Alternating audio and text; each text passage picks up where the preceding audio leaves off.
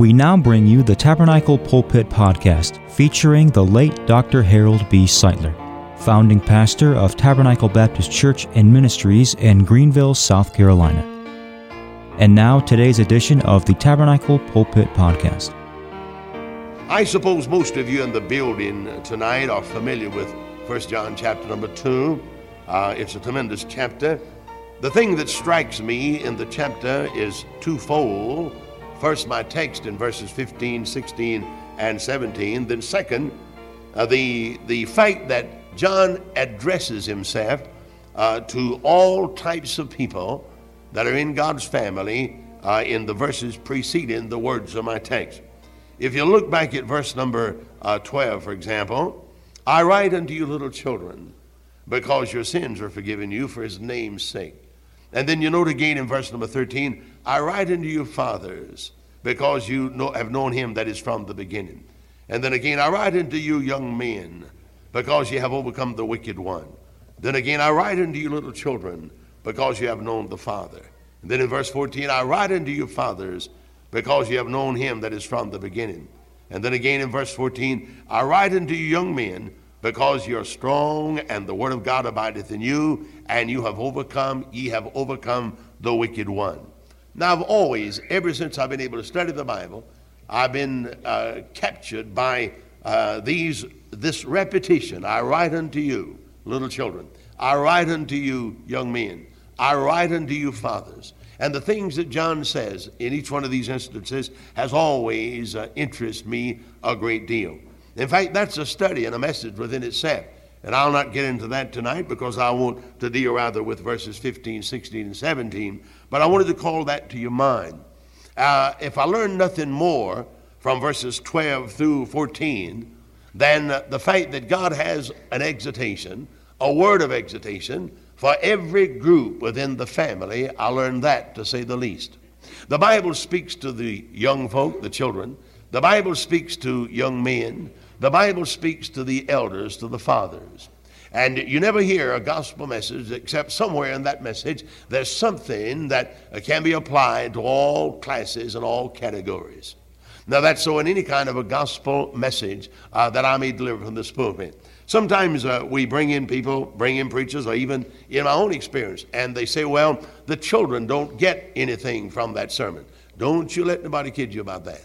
The Bible speaks to all groups of people, young and children and elders as well. The Bible is relevant. That's one way of saying the Bible is relevant. And in this day, when the Bible is scoffed at and mocked at and classified as irrelevant, then I think we ought to be reminded afresh and anew that this book has a message for every person that'll read its content or hear it expounded or proclaimed from the pulpit. The Bible speaks, the Bible is up to date, the Bible has a message. Now, the problem is not with the Bible, nor is the problem with the preacher that may be delivering God's word, but the problem is with the hearer. There are some who have ears to hear and don't hear. There are some who hear but don't apply. There are some who listen, but they say, I wonder who the preacher's talking to, and I wonder who he's talking about. And they don't hear. They have ears to hear, but they don't hear. They have hearts to feel, but they don't feel. And they're dead. They're dead to God, dead to themselves, and thus, and consequently, the Bible doesn't speak. But if you have ears to hear, then the Bible has a message for everybody under the sound of my voice at this moment. And you know that well enough, don't you? I don't have to labor at that point because you know it. You've heard it. I know it. I've sat on the pews many times where you now sit, and I've heard a gospel preacher stand and proclaim the Bible, and I know how the scriptures speak to me. And if the scriptures speak to me, then I'm reasonable to conclude that the scriptures also speak to every other person who may hear the honest proclamation of God's holy and verbal inspired word. Now, let's look at verse number 15, 16, and 17 tonight as a text and as a, a unit. Love not the world. Now, remember that in the verses preceding, John has been delivering an exhortation to children and to young men and to fathers, to all groups, all ages, and all needs in the body of Christ. And now he makes an announcement, a proclamation to all children, young men, and fathers alike. And that proclamation is love not the world, neither the things that are in the world. Now let's stop at that uh, particular point. There's a period, there's two sentences in verse 15, and so we have a right to stop after having read the first sentence in verse 15. Love not the world, neither the things that are in the world, period. Now there's no exceptions to that. There's no qualifications involved. It's simply a blanket statement and a dogmatic proclamation from the Father to children to young men and to fathers and older men as well. Love not the world, neither the things that are in the world. Now, what does that mean? What's John saying? Now, I don't think John is saying that I'm not to love the, uh, uh, the atmosphere and the uh, beautiful scenes and the uh, uh, majestic ocean and the starry heavens, and that I'm not to enjoy the beauty of a tree and the majesty of life. I, I think I am to enjoy that. I think one of the most fascinating experiences I've ever enjoyed in my life is standing by the seashore. Some of you might have never seen uh, the ocean or the seas. You've missed something real wonderful. When you stand by the, the seashores and look out at that vast expanse of water, as far as you can see the horizon, nothing but water. And the thing that mystifies me is that that water never is still for a moment, nor is it level, it rises out over the horizon. You can see the bend of it, and, you, you see the hand of God and the handiwork of the Almighty when you stand and look at the waters. Now, I don't think it's wrong for us to admire that or to enjoy that. I think you'd be rather a peculiar person if you didn't. If you stood on the seashore and, and, felt nothing, I'd think rather strange about you. How could you help but see and feel God when you looked at the majestic sea? The same thing is so with the starry canopy above, our heads. I admire looking at the stars. I admire the vast expanse of space above me. I love to look at the moon. Sometimes I look at that moon, step out of my automobile at nighttime, and the moon is shining brightly. And I take a look at that moon before I go into the shelter of my house. And I marvel at that lesser light that God has draped out in its heaven. And I, look at it with admiration. I don't think there's anything wrong necessarily at admiring the moon or the stars. I, I look at trees. I, there's something about a tree that I love. I love trees. And, and, the, uh, and sometimes trees interest me. They're, they're beautiful, beautiful. I, have found myself standing and just looking at a tree, and especially uh, in the summertime when it's loaded down with its fruit or loaded down with its green foliage to stand by and look at the bark of that tree and the limbs of that tree and the multitude of leaves that hang upon the branches of that tree interest me. I admire it. I love it. I, uh, any artist that's ever written or drawn many pictures will soon uh, draw a picture of a tree. Any photographer that uses a camera will soon make a picture of a tree. And any man that has any sense of appreciation will soon admire a majestic tree. There's something about it that catches my attention. Now, there's nothing wrong with me loving a tree. I loving the things of the world in that sense. Not a thing in the world wrong with that, you see. Now, things that God, God's made and put in this world for your aid and for your inspiration and for the very maintenance of life. It's not wrong to love that or admire that. Not wrong at all. And you, you'd be a foolish person to think it would be. For a man to see, uh, to fail to see the glory of God in anything would be a, a drab life, a dead life, a dismal life indeed. Love not the world. It doesn't mean that. It doesn't mean that, I'm sure. Neither the things that are in the world. And it doesn't mean that I'm not to admire the handiwork of the Almighty. You remember the psalmist and he wrote it down in the pages of God's Word. Said, The heavens show the glory of God. Day unto day uttereth speech, and night unto night showeth God's knowledge and demonstrating God's handiwork. The heavens, the psalmist wrote that. And that's inspired scripture in the pages of God's Word. So I'm to love the world as far as that is concerned, admire the world as far as that's concerned. No, that isn't what John is talking about at all.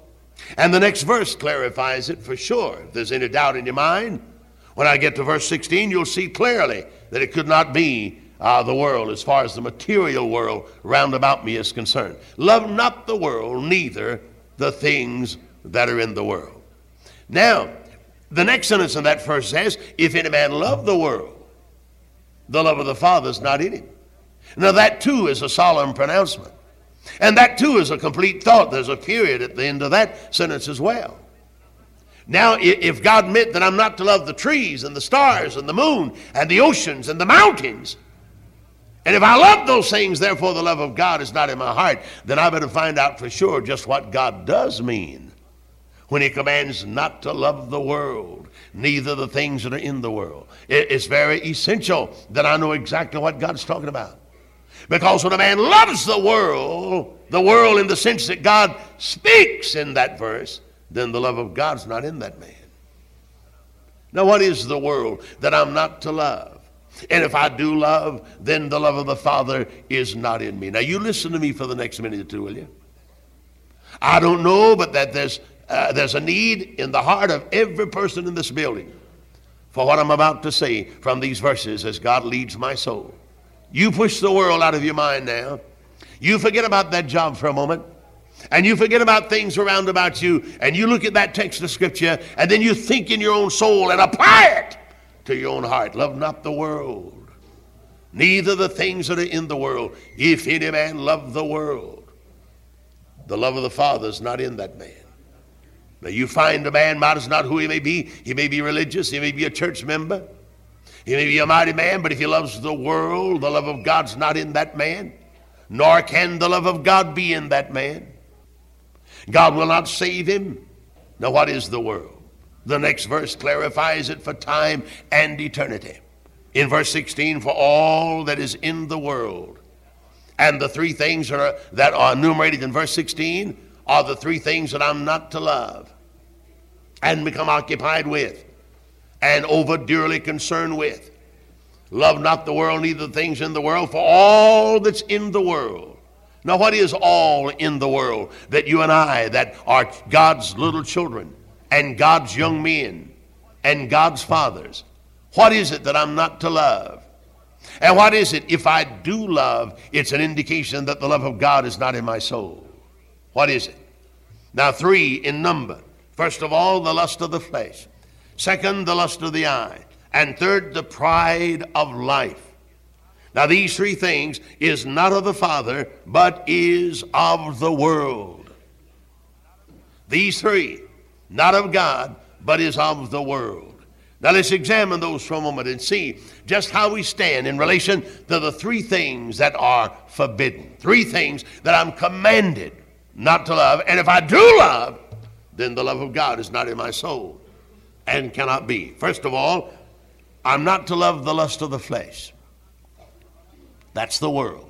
The lust of the flesh is the world. Not the mountains, nor the sea, nor the stars, nor the moon, but the lust of the flesh is the world. Now you say, well, Brother Harold, everybody is in the flesh. That's right. We tabernacle in a fleshly body.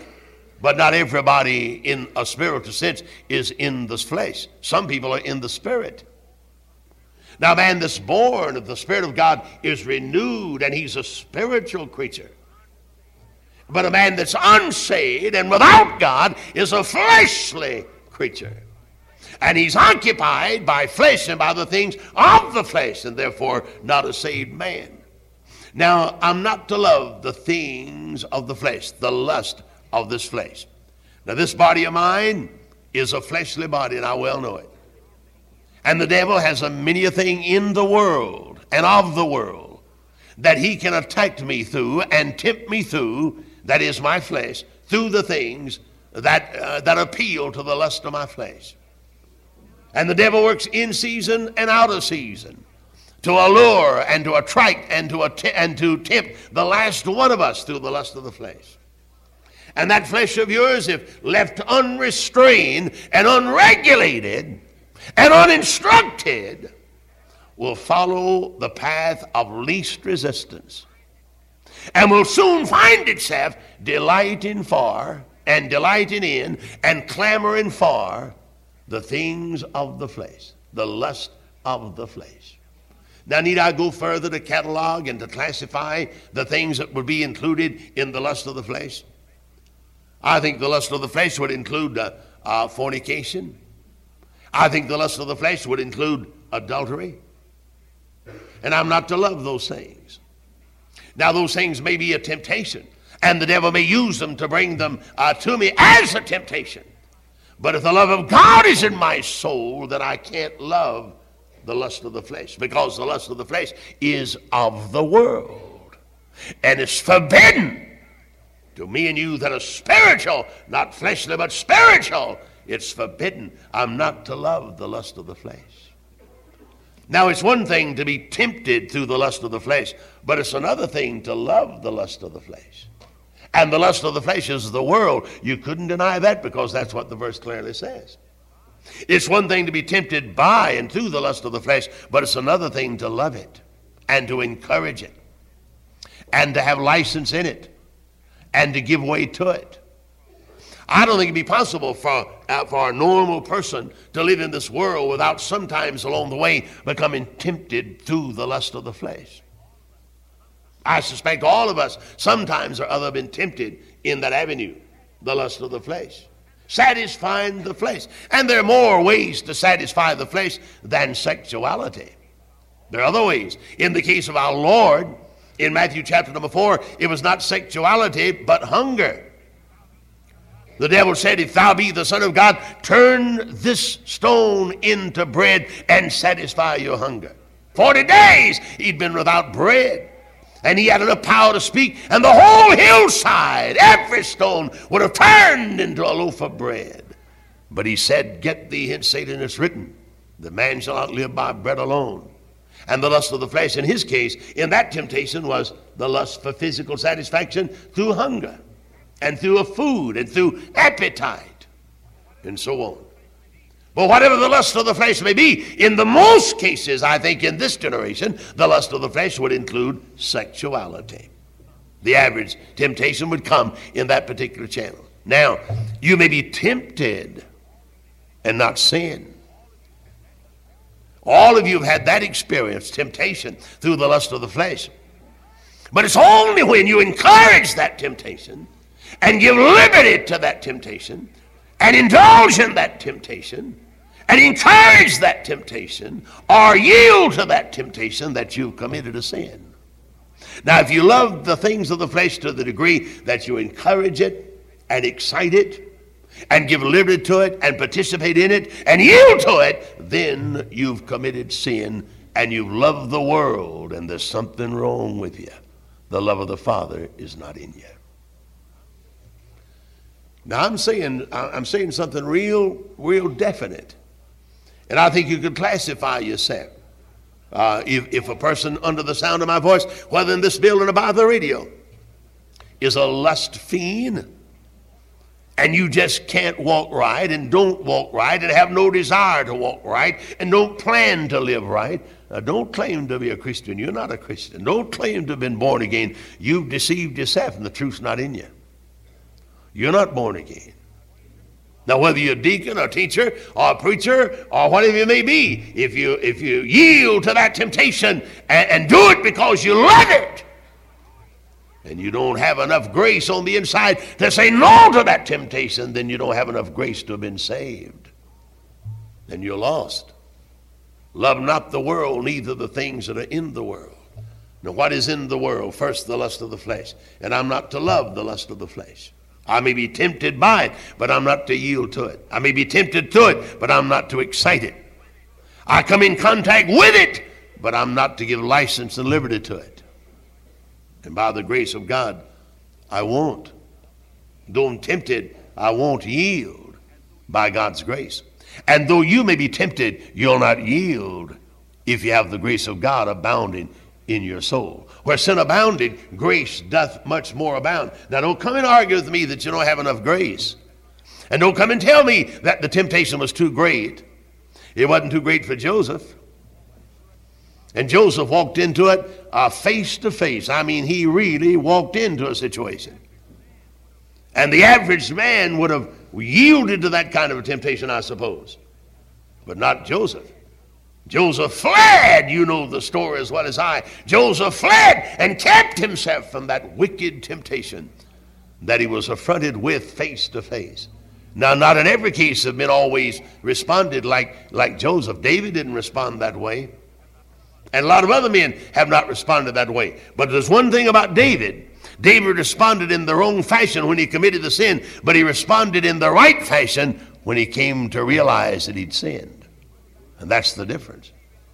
And you don't find David going back and repeating that thing over and over again. No, no. He sinned one time and he admitted it. Psalms 51, he cried to God, Forgive me and purge me. But Brother David didn't fall the second time into that. Not by any means. And he didn't love the flesh. He didn't he yielded to the flesh and committed the sin, but he didn't love that thing. Had he loved it, then his life would have been characterized with a repetition of that kind of conduct over and over and over again. Love not the world. Now, what is in the world, preacher? What is the world? Not the mountains, nor the trees, nor the stars, nor the sun, nor the ocean, but the lust of the flesh. That's the world. Lust of the flesh. Love not the world. Then I want you to note, second, in verse number 16, it tells me that the world is the lust of the eyes. That's the world, lust of the eyes. Now, the lust of the flesh and the lust of the eyes are, are very close akin. They're different, but they're close akin. And both can lead to terrible sin and violation of the law of God and transgression of the law of God if unrestrained. Both are wrong and deadly as they, as they uh, allure men astray and allure men away from God. Now, the world, first of all, is the lust of the flesh. Second, the world is the lust of the eye. Now, the lust of the eye is the uh, desire to see, desire to see and desiring to see than the desire to have. The lust of the eye is the off, offspring of selfishness and self worship and self esteem. What I see with my eyes, I want. Now, the thing that you see with your eyes may be innocent.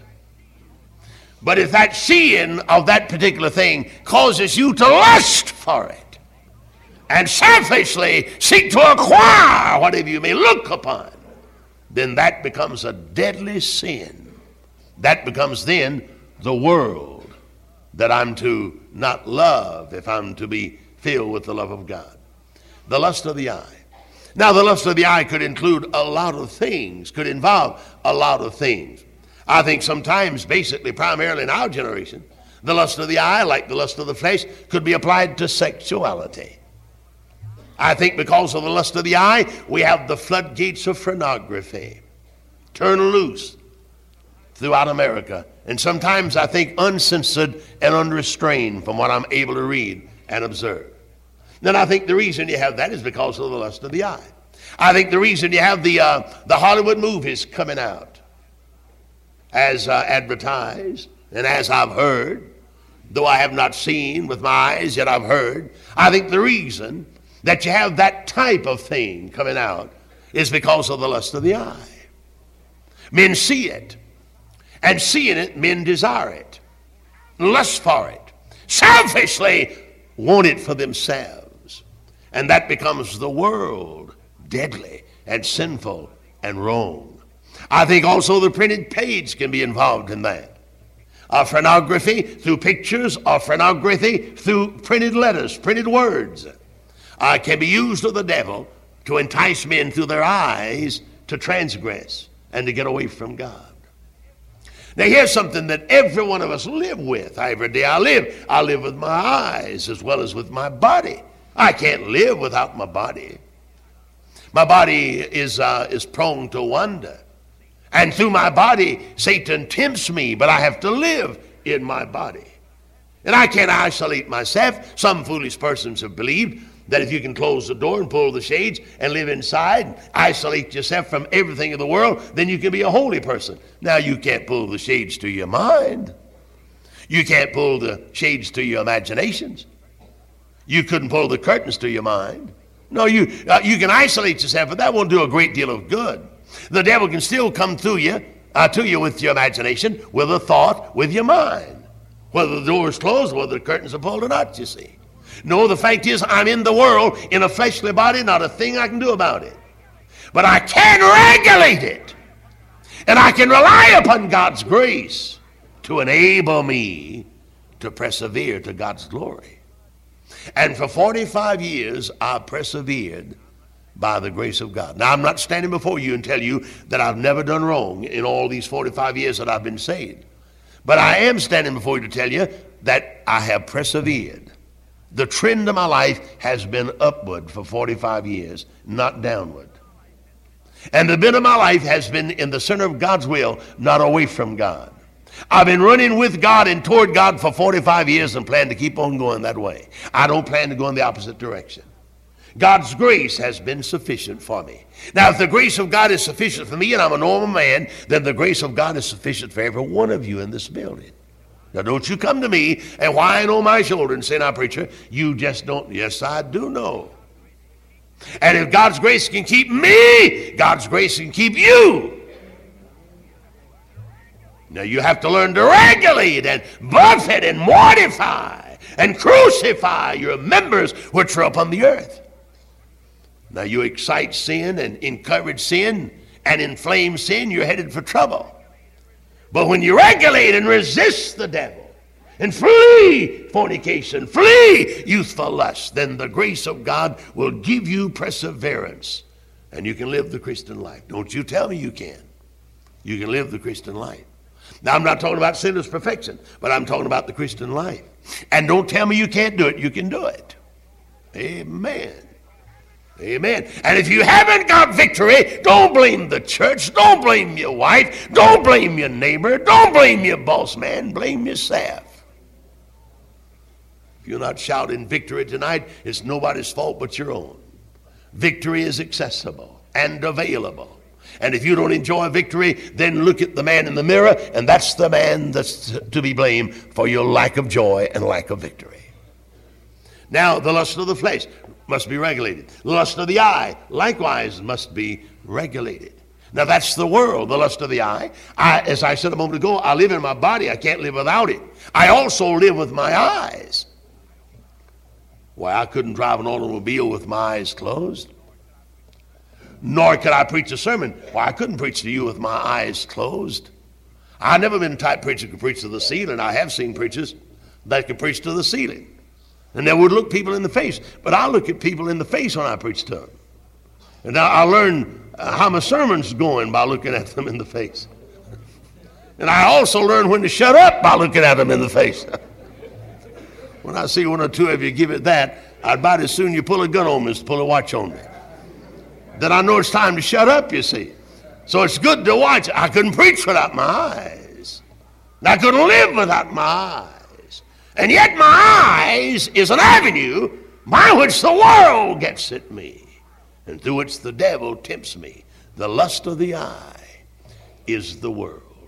Now, things that I see, whatever that may be, whether it's, uh, it's a house, or whether it's land, or whether it's uh, property, or whether it's uh, lusting for a woman, or whether it's, uh, it's any other kind of lust through the eye, then that's of the world. Brethren, that is of the world. Now, don't you try to excuse it. That is of the world. And if any man love the world, the love of the Father is not in that man. Now, you put her down. Now, you may be tempted to lust through the eye, and you may see things that you clamor for and lust for. But if you're saved in God's grace, You'll buffet that, you'll resist that, and God will give you grace to overcome that, and you'll press on for the Lord. And if you don't resist it, but rather encourage it and yield to it, it's a clear indication that the love of God's not in you. Now, the lust of the flesh is of the world, the lust of the eye is of the world. Now, there's one other the pride of life. The third thing in this world that John enumerates, inspired of God, is the pride of life. Now, what is that? Pride of life. Pride of life.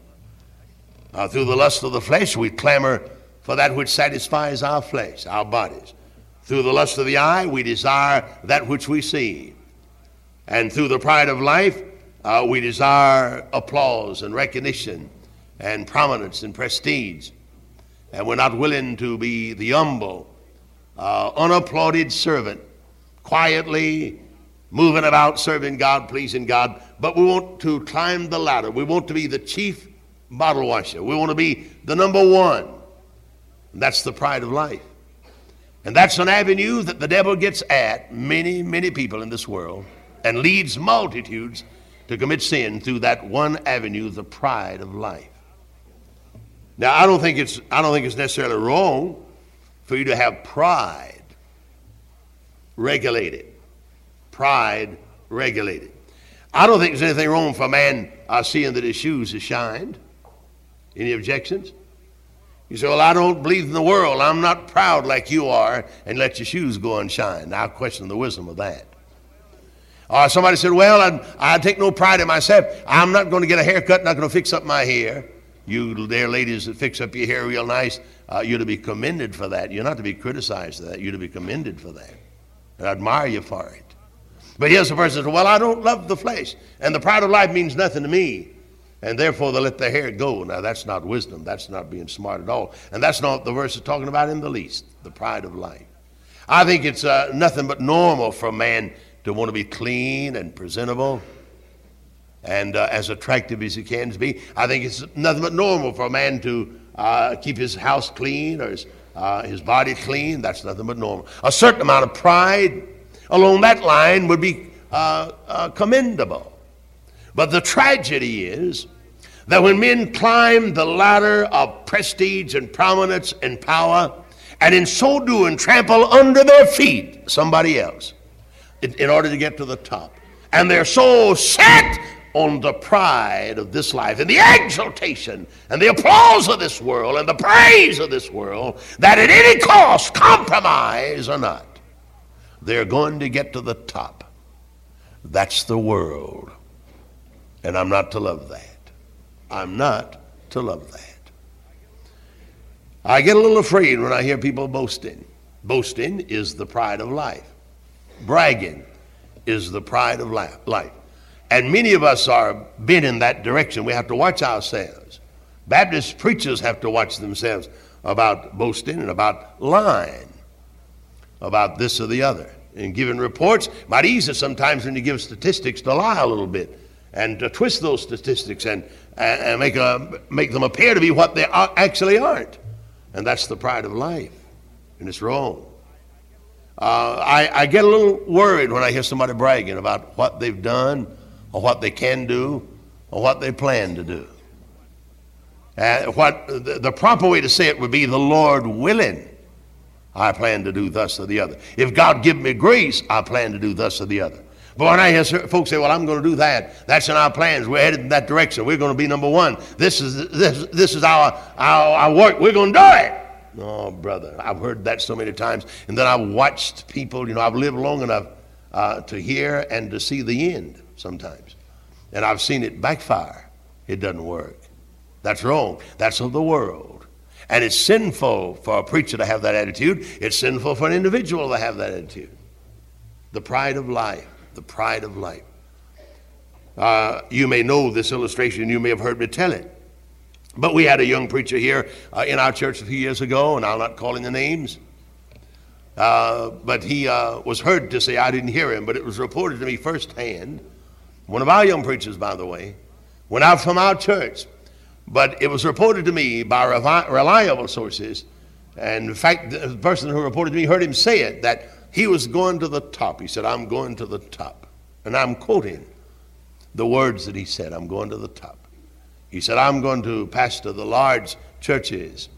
And so he, he started out to climb that ladder he thought that would carry him to the top.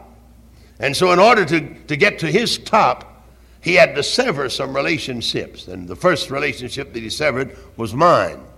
Yeah, he couldn't go to the top uh, and be my friend and my companion, you see, because I'm an independent. And he was going to the top through the SBC.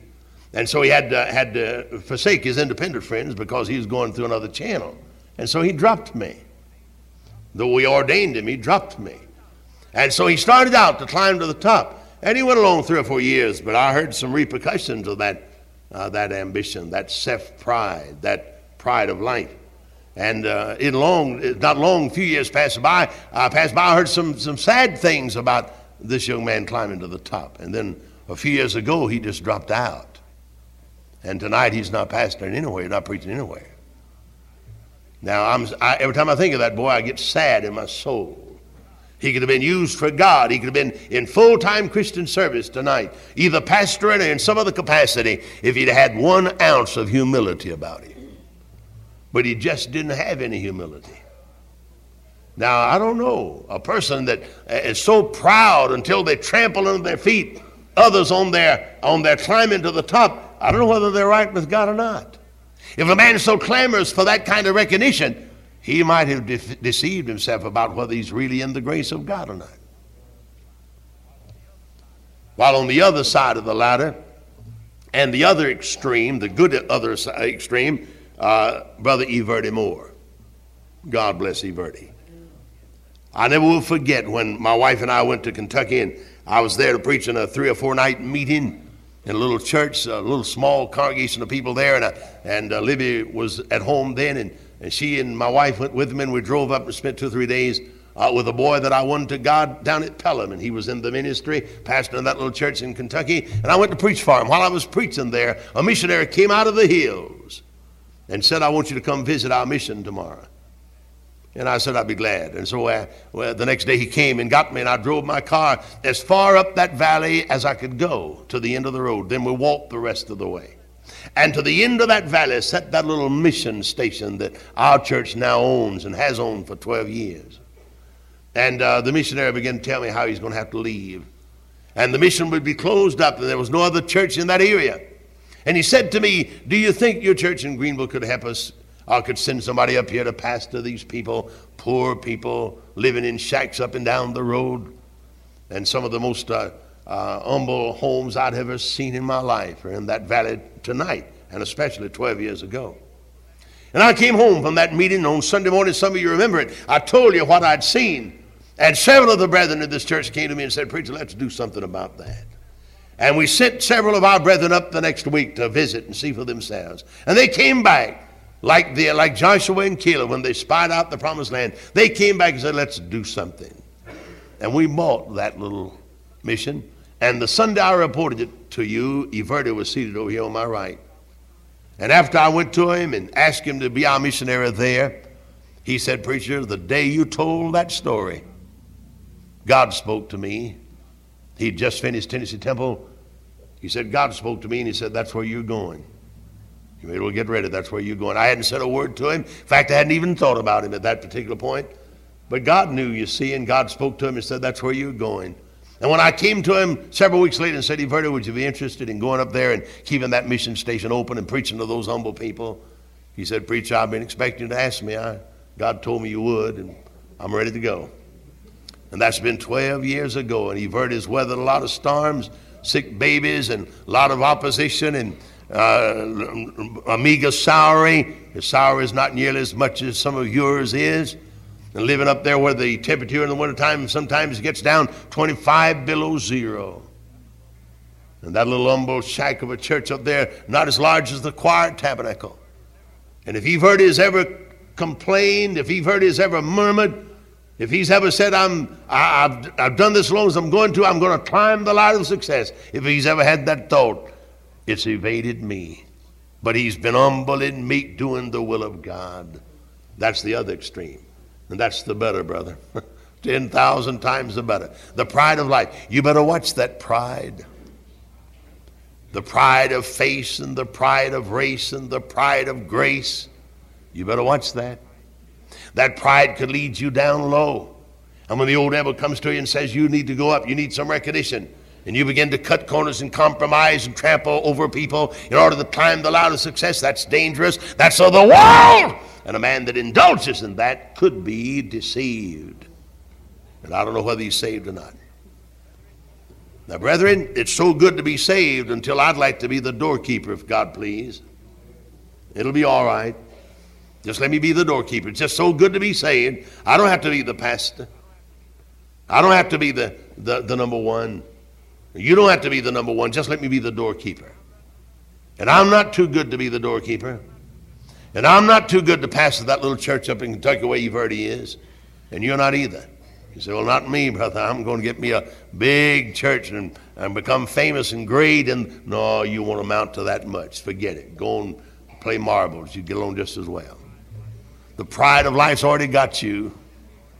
The devil's already got you through the pride of life. That's of the world. The lust of the flesh, the lust of the eye, the pride of life. That's of the world. That is the world. And my text says, Love not the world, neither the things that are in the world. If any man love the world, the love of the Father is not in him.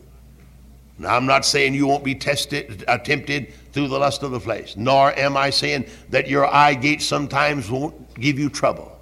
My eye gates give me trouble. Nor am I saying that sometimes you'll not be tempted through the pride of life. But I'm saying to you that if you have the grace of God in your soul, God will give you enough grace to say, Now I'm going to do the right thing. I'm going to stay right with God. And you resist the lust of the flesh, you resist the lust of the eye, and you humble yourself to do the will of God, whether it's popular or you get applauded for it, you humble yourself and do the will of God if you've got God's grace in your soul. Now I want you to look at verse 17. The world passeth away, and the lust thereof. Now I want you to get that. And I don't care who you are, this verse is so about everybody that's ever lived. The world passeth away. Now, if you satisfied your body with every lustful thing the devil brought before you, it's not forever, that's for sure. If you satisfied your eyes with every lustful thing the devil brought before you, it's not forever, that's for sure, because the world passeth away.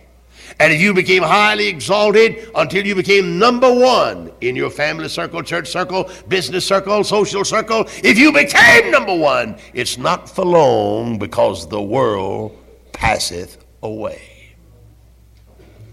And rich people go to the grave like poor people. And people who lust through their eyes go to the grave like sanctified people.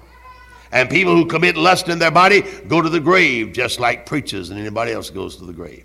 The world passeth away. Now, brethren, you better, you better set your affections on something above, something more steadfast, something more eternal than the world's able to offer. There's been a many a man that sold his soul, sold out his soul for the pleasures of this world only become disillusioned and disappointed when the pleasures of the world backfired on him. And he woke up like the wise man of the Bible to exclaim, Vanity, vanity, all is vanity and vexation of spirit. The world passeth away. Do you get that? And the time will come when the things that you think you want won't satisfy you. When the things you think you want will not satisfy you. Did you hear that? Right now, you may think the lust of the eye is the thing, the lust of the flesh is the thing, the pride of life is the thing. But the time is coming when those things will backfire on you and not satisfy you. The world passeth away, and the lust thereof. Now, the last clause. But he that doeth the will of my Father abideth forever. Now, what is the will of God? It's the will of God that men repent and turn to Jesus. That's right. It's the will of God that men repent and turn to Jesus. And a man that'll repent of his sin and turn to Jesus does the will of God. God's not willing that any man perish, but that all men repent. And it's God's will that men repent and turn to God. And if you'll do that, you'll abide forever. You follow the other road, it leads to a dead end and to sinking sand. But if you'll do the will of God, you can abide forever. That means that when your eyes no longer satisfy, you have inward grace that will. When your body no longer satisfies, you have inward grace that will. When the pride of life crumbles like a broken down castle, the grace of God abides. That's the only thing that's eternal and will not pass away in this life. Jesus. Jesus. May we bow our heads in prayer. Our Father, don't let us at Tabernacle be captured by the world. Give us enough discernment and wisdom and grace to know that the world, the lust of the flesh, the lust of the eye, and the pride of life is going to pass away, that it cannot permanently satisfy. Though temporarily it may entice and tempt and allure, the time will come when it will not satisfy. Have us to know and know well that only the grace of God is permanent and lasting.